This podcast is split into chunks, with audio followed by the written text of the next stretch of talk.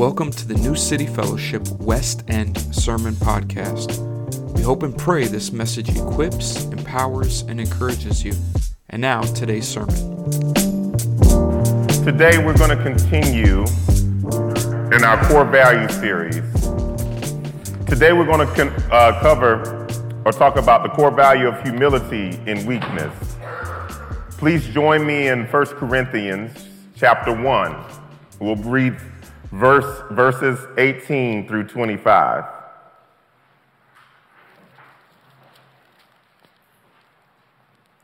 When you're ready, say amen. Amen. Amen. If you ain't there yet, then you better hustle up. For the word of the cross is folly to those who are perishing, but to us who are being saved is the power of God. For it is written, I will destroy the wisdom of the wise, and the discernment of the discerning I will thwart. Where is the one who is wise? Where is the scribe? Where is the debater of this age? Has not God made foolish the wisdom of the world? For since in the wisdom of God, the world did not know God through wisdom, it pleased God through the folly of what we preach to save those who believe. For Jews demand signs and Greeks seek wisdom, but we preach Christ crucified, a stumbling block to Jews and folly to Gentiles. But to those who are called, both Jews and Greeks, Christ, the power of God and the wisdom of God, for the foolishness of God is wiser than men, and the weakness of God is stronger than men.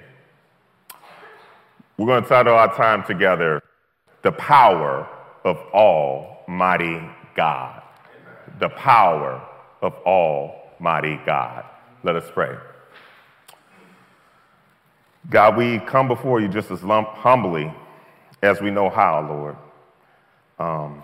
We come in here with burdens. We come in here carrying physical tiredness. We come in here with stress, Lord. But we ask that you take those things away from us right now in this moment, Lord, so we may hear your word. Lord, I pray that Anthony Johnson decreases, Lord, and you increase in me, Lord, as the theme of this passage. Lord, in my weakness, show your almighty power. And we pray that in your name, and all God's people said, amen. We all recognize the need for power in our world. Without power, you can't switch the light switch on and have light appear out of nowhere. Without power, the turn of the key of your motor vehicle will produce nothing but a clicking sound. Without power, the sun cannot shoot its beams from millions and millions of miles away to heat up the earth. Without power, the moon's gravity cannot control the waves of the ocean. Without power, the rush of the water that goes through the dam cannot give electricity to the power grid. Without power, the tiny little devices that we hold in our hands that take up all of our time, let's be real in here, cannot turn on. Without power, the modem and satellites that connect the world via radio signals cannot work. Without power, the weak fall prey to the strong. Without power, widows taste the bitterness of neglect. Without power, the orphan remains hidden under the clutter of rush world. Without power, certain people's histories can be erased under the guise of righteous legislation. There are societal issues that need power, but we got personal problems that needs power too, church. Without power, we can't fix our imperfections or the imperfections of the world. Saints, without power, we drown in a sea of doing wrong to others, because you a sinner, and others doing wrong to us, because they sinners too. This is the world that we need power in, and here's where we need the message of the cross that seems like weakness. in a world with a bunch of imperfections, and we know the need for power, the message of the cross seems like weakness. And like the Corinthian church that Paul addresses, we wrestle with the seemingly powerless message of the cross. Yet, the Apostle Paul had to instruct them that because we need power in an imperfect world, God demonstrates true power. Because we need power in an imperfect world, God demonstrates true power. So how does God demonstrate true power? True power. Today, you're going to be surprised. I only got 2 points and not 4. So our first point will be, he demonstrates the powerlessness of religious wisdom and worldly wisdom. And number 2, he demonstrates the power of the message of the cross. You with me so far, church? So let's hop into number 1. He demonstrates the powerlessness of religious wisdom and worldly wisdom. As we dig into our text today, we're going to open up with verse 18, in which Paul quotes Isaiah 29, verse 14, to show that God wanted to demonstrate the powerlessness of religious wisdom and the powerlessness of worldly wisdom. In this passage in Isaiah, God tells his people that the way he's going to deliver them would destroy what they thought was wise and what they thought was intelligent and demonstrate the powerlessness of both religious wisdom and worldly wisdom. Here it is in verse 19, for it is written, I will destroy the wisdom of the wise and the discernment of the discerning. The discerning I will thwart. That's a tongue twister, amen. I want to submit to you, church, in this Isaiah passage, the word hakam, which is translate wise, points to religious wisdom. The word hakam comes typical use points back to understanding how the things of God work and applying it to one's life. And Dr. Goldstein to correct me if I'm wrong one day.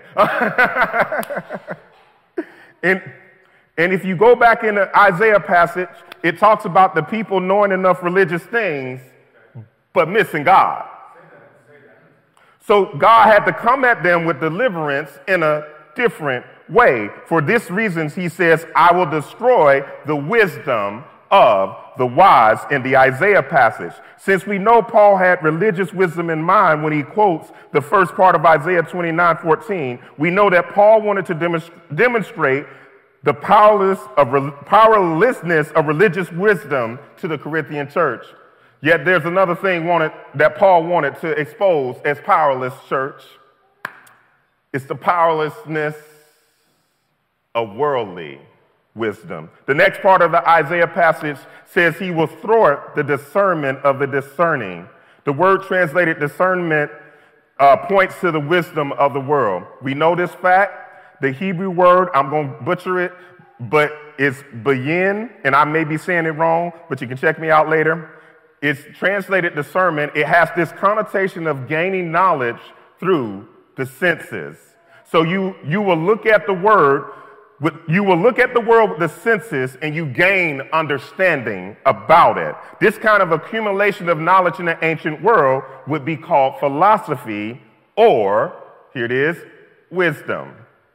In modern terms, we will understand these things as philosophy and science. This ancient philosophy and science is what we would call the wisdom of the world. So Paul quotes Isaiah 29:14 to also demonstrate the powerlessness of the wisdom of the world. You with me, saints?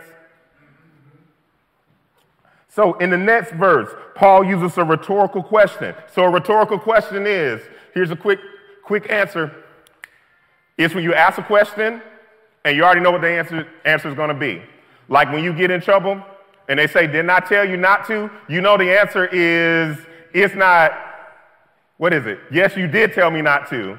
Because you don't say no. I ain't never seen anybody say, does anybody have experience with saying no? No, we got some good people with good sense in here, amen. So he uses a rhetorical question to drive home the powerlessness of worldly wisdom and religious wisdom. He says, where is the one who is wise? Where is the scribe? Where is the debater of this age? Has not God made foolish the wisdom of the world? We know he talks of the non-believing world because he references the wise and debater. The Greek word Sophia, translated wise in verse 20, has connection to that second Hebrew word we talked about, Bayin, and I'm messing it up, but somebody correct me later. The word translated debater also traces back to begin in Isaiah 29:14. How do we know? What do debaters debate about? Philosophy and science. There you go.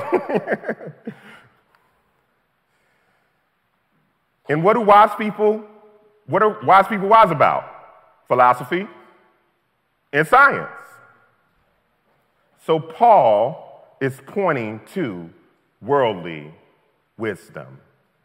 Now, Paul also uses scribes in reference to the religious leaders of the religious wisdom of the day.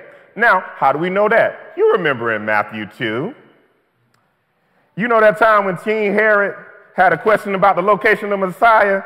Who did he call? Not the Ghostbusters. He didn't call the Ghostbusters. He called the chief priests and the, y'all say it, scribes.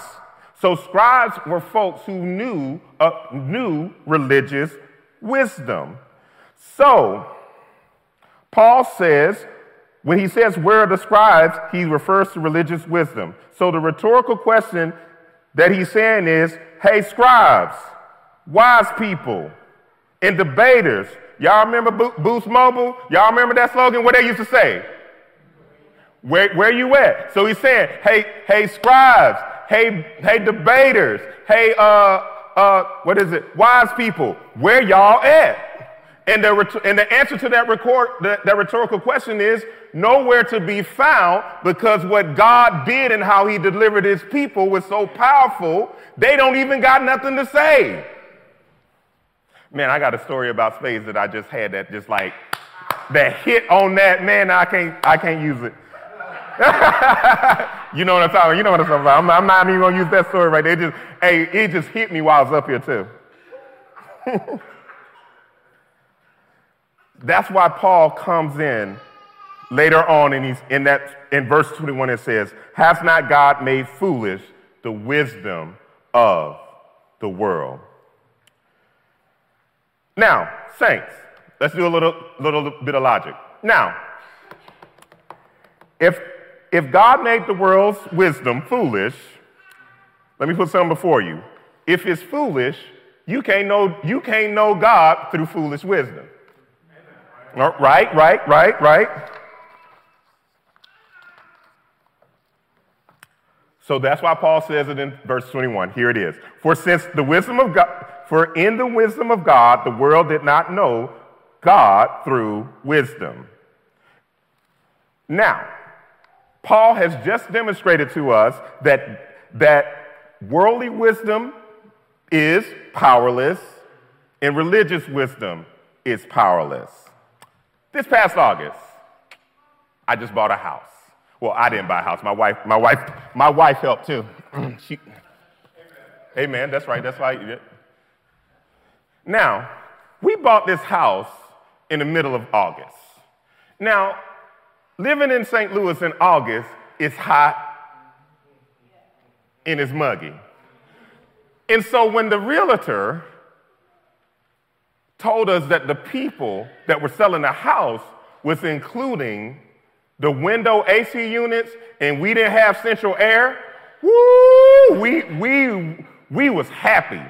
We cleaned them mugs up, put them in the room upstairs, nice and cool, we ready to go. That's one room, two rooms. Then our main floor, you know what I'm saying, with the stove in it and all of that, so when you turn the stove on, you don't even want to eat for real because it's just like, it's going to be too hot. So yeah, it was like, in August, we had this big old AC unit, and it was given to us. So we cleaned that mug up, put it in the window, turned it on, and warm air popped out.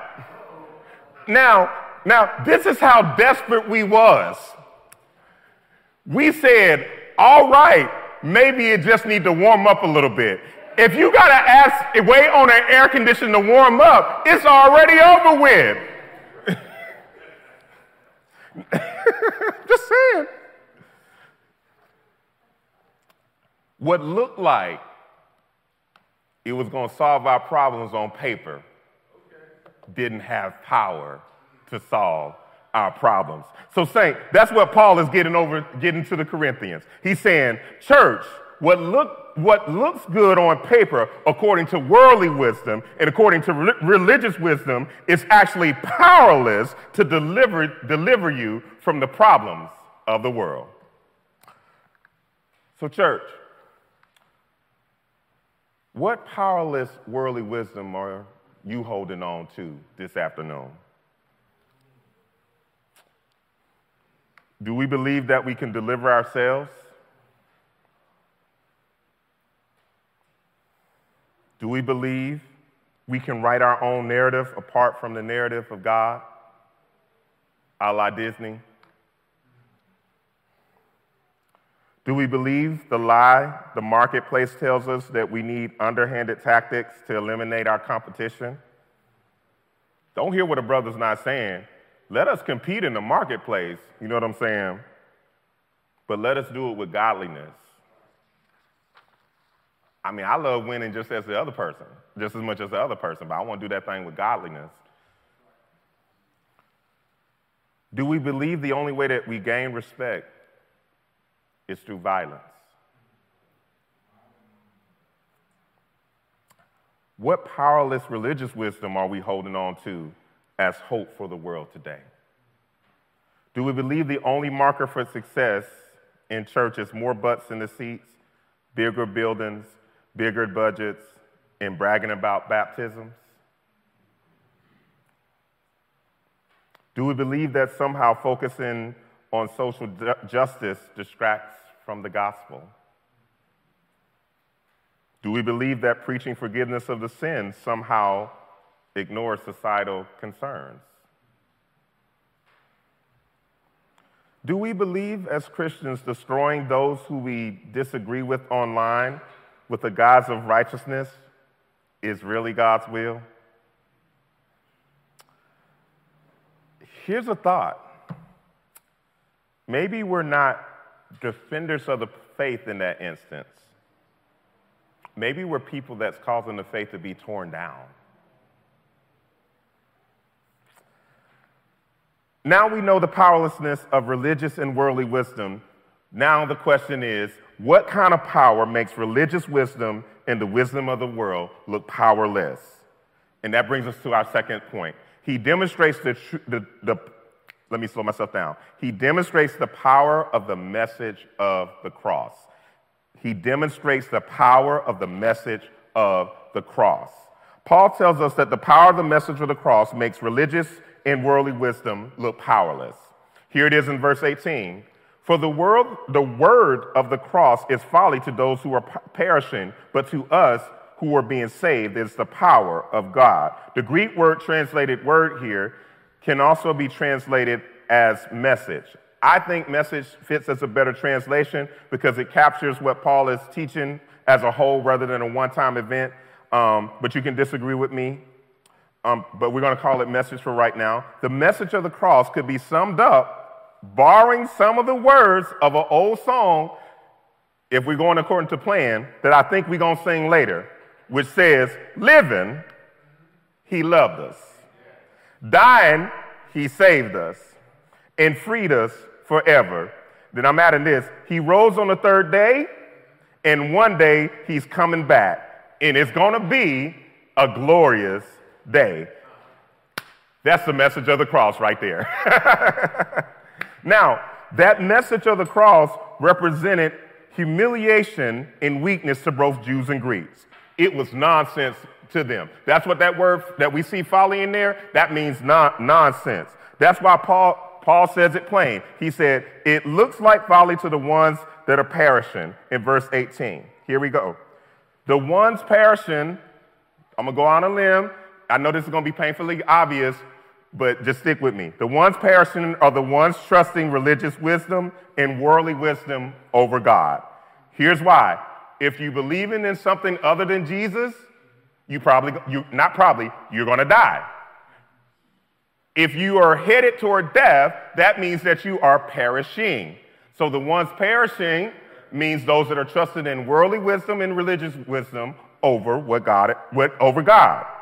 Now, what this looked like for Jews or religious folks who leaned into religious wisdom, they wanted a powerful Messiah because they were under Roman oppression.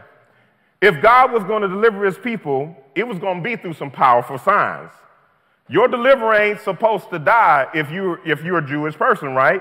They supposed to show up, and it's finna go up. Everybody getting taken out, and we finna be on top. Now, let me put it to you like this, so you can understand the mind frame here. If you getting beat up, do you want Black Panther to show up? Or do you want Steve Urkel to show up? I'm just like, come on, sister. I don't know about y'all, but look, if I'm getting beat up, I'm not looking for, did I do that? I need Wakanda forever, and it's about to go down. Amen. So that's all right, y'all with me? Because I don't want us to think that we know better than like, we better than like the Jews in this passage, because we think the same way. Mm-hmm. Let some of y'all know that the bill is due and you ain't got no money. you ain't gonna be thinking about we need them like, Lord, I need $1 million right now. Okay? All right, now. So this is what Paul has in mind in verse 22 when he says that Jews were demanding signs. All right, this message also represented nonsense to the Greeks, who tended to rely on worldly wisdom. They also believed in powerful kings that ruled by force and not dying in humiliation. Also, the resurrection was a no-go for the Greeks. They just wasn't, if you Greek and somebody talking about getting up from the grave, that's just not going to fly. That's not going to fly to Greeks, okay? Also, in Greek culture, God could take on flesh. That was folly to Greeks, all right? God couldn't take on flesh. That was folly to Greeks. The recognition of Greek worldly wisdom rejecting the cross is what Paul has in mind in verse 22 when he says Greeks seek wisdom. This is why he can say at the end of verse 23 that the message of the cross was folly for both Greek and Jews. Here it is in verse 23. But we preach Christ crucified, a stumbling block to, y'all say it, let's try that again, it's right there. A stumbling block to Jews and folly to Gentiles. There it is, y'all preaching with me, thank God. y'all with me, all right. This message may be foolish according to religious wisdom and foolish according to worldly wisdom. Yet for the people of God, this message showed the power of God to deliver his people and to conquer his enemies. Here it is in verse 18. But to us who are being saved, it is the power of God. Paul also tells of the power of God in the message of the cross in verse 21 when he says, it pleased God through the folly of what we preach to save those who believe. In order to save somebody, you got to have what? Come on, let's try. In order to save somebody, you got to have? There you go. Come on, talk about it.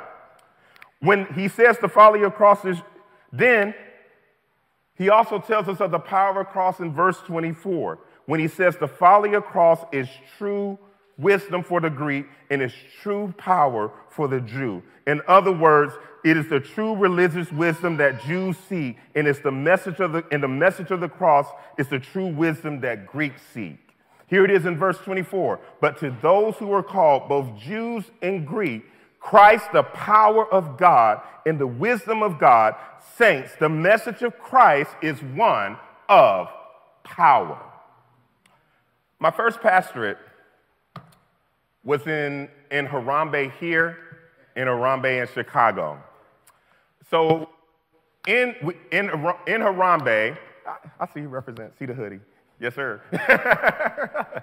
But in Harambe, what you would do is called tuck pointing. Tuck pointing is the removal of old mortar in between the bricks and replacing it with new mortar. Now, we have to use grinders.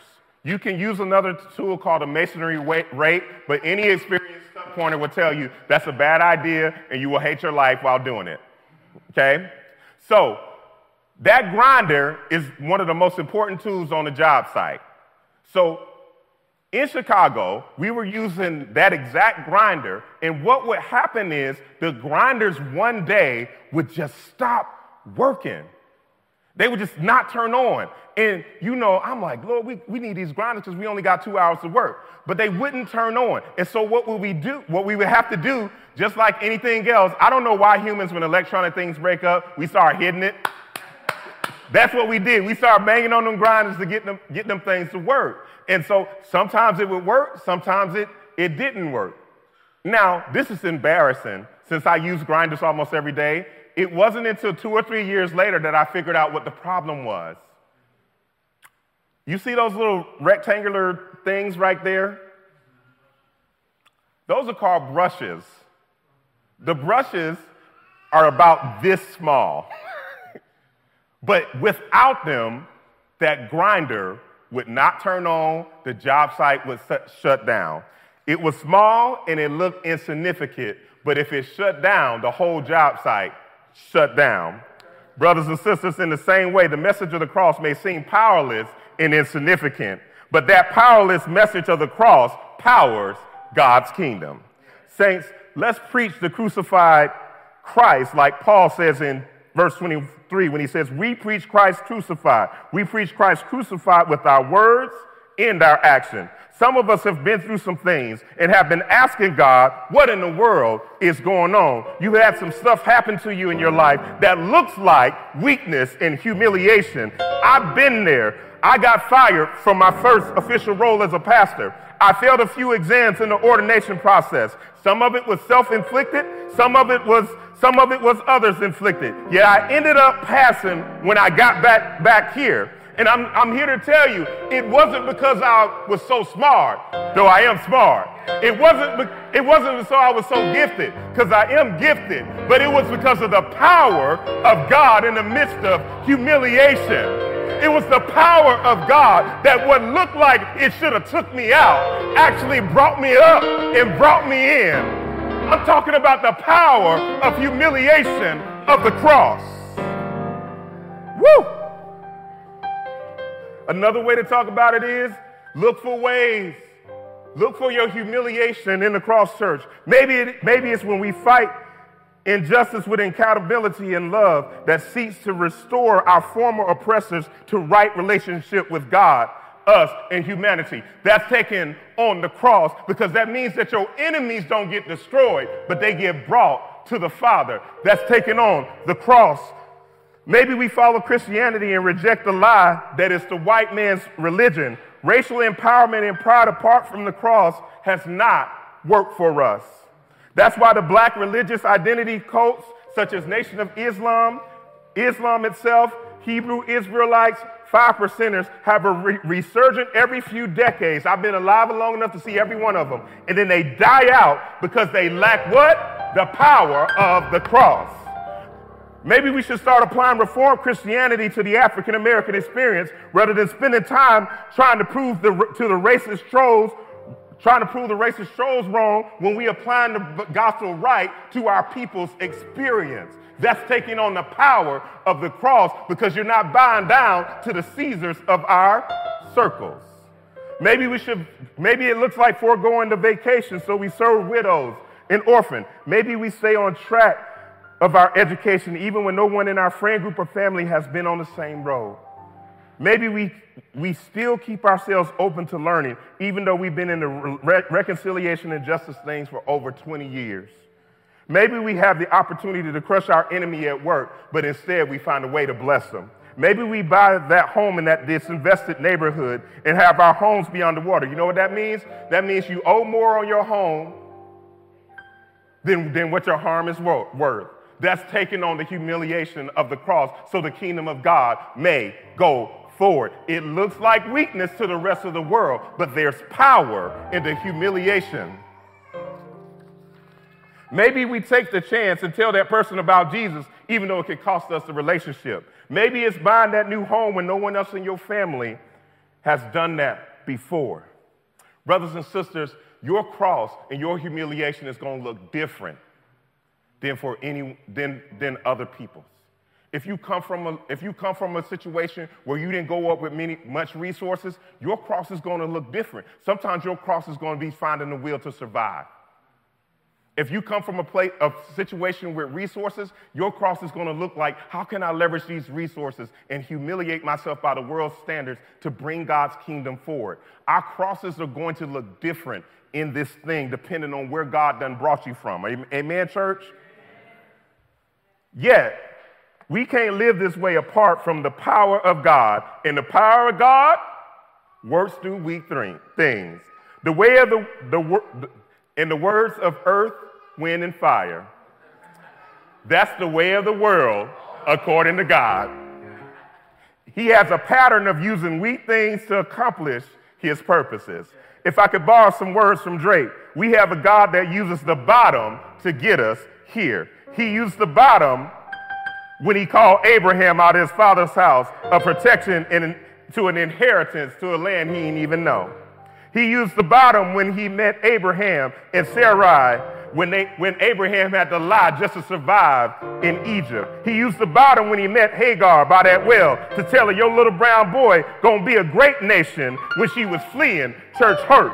He chose the bottom when he chose Jacob over Esau. He met Jacob at the bottom when he had to flee because he was being a low-down, dirty shame. He met Joseph at the bottom when his own brothers threw him into the well. He met Joseph at the bottom when he was thrown in prison by a false accusation by his master's wife. He met Israel at the bottom after 400 years of slavery. He met Ruth and Naomi at the bottom when they were both helpless widows. He met David at the bottom when he was the last one chosen from amongst his brothers. He met Bathsheba at the bottom when she lost a baby and a husband, but she became the relative of the greatest king to come. He met Samson at the bottom when he was blinded and defeated. He met Jeremiah at the bottom when they threw him in a cistern. He met the three little Hebrew boys in the fiery furnace when they stepped into the furnace and it was all hot. But my Bible tells me that they stepped out, because he met them in the bottom and they didn't even smell like smoke. We serve a God that can meet you in the bottom. Now, consider Jesus. Come on. Let me say it again. Consider Jesus, who he met at the bottom when they put nails in his hands, pierced his side, and he died. He remained at the bottom for 3 days. But what my Bible tells me is early. My Bible tells me that early one Sunday morning, he got up, and you know what he had in his hand? All power. The world's wisdom and religious wisdom is powerless. Give God praise for the power of the weakness of God in the cross. In the words of the Apostle Paul, for the foolishness of God is wiser than men, and the weakness of God is stronger than men. I'm going to take my place in the communion circle, New City, but I love you, and may the Lord bless you real good, and I'm going to pray for us, and Pastor's going to lead us in communion. Thanks for listening, and God bless.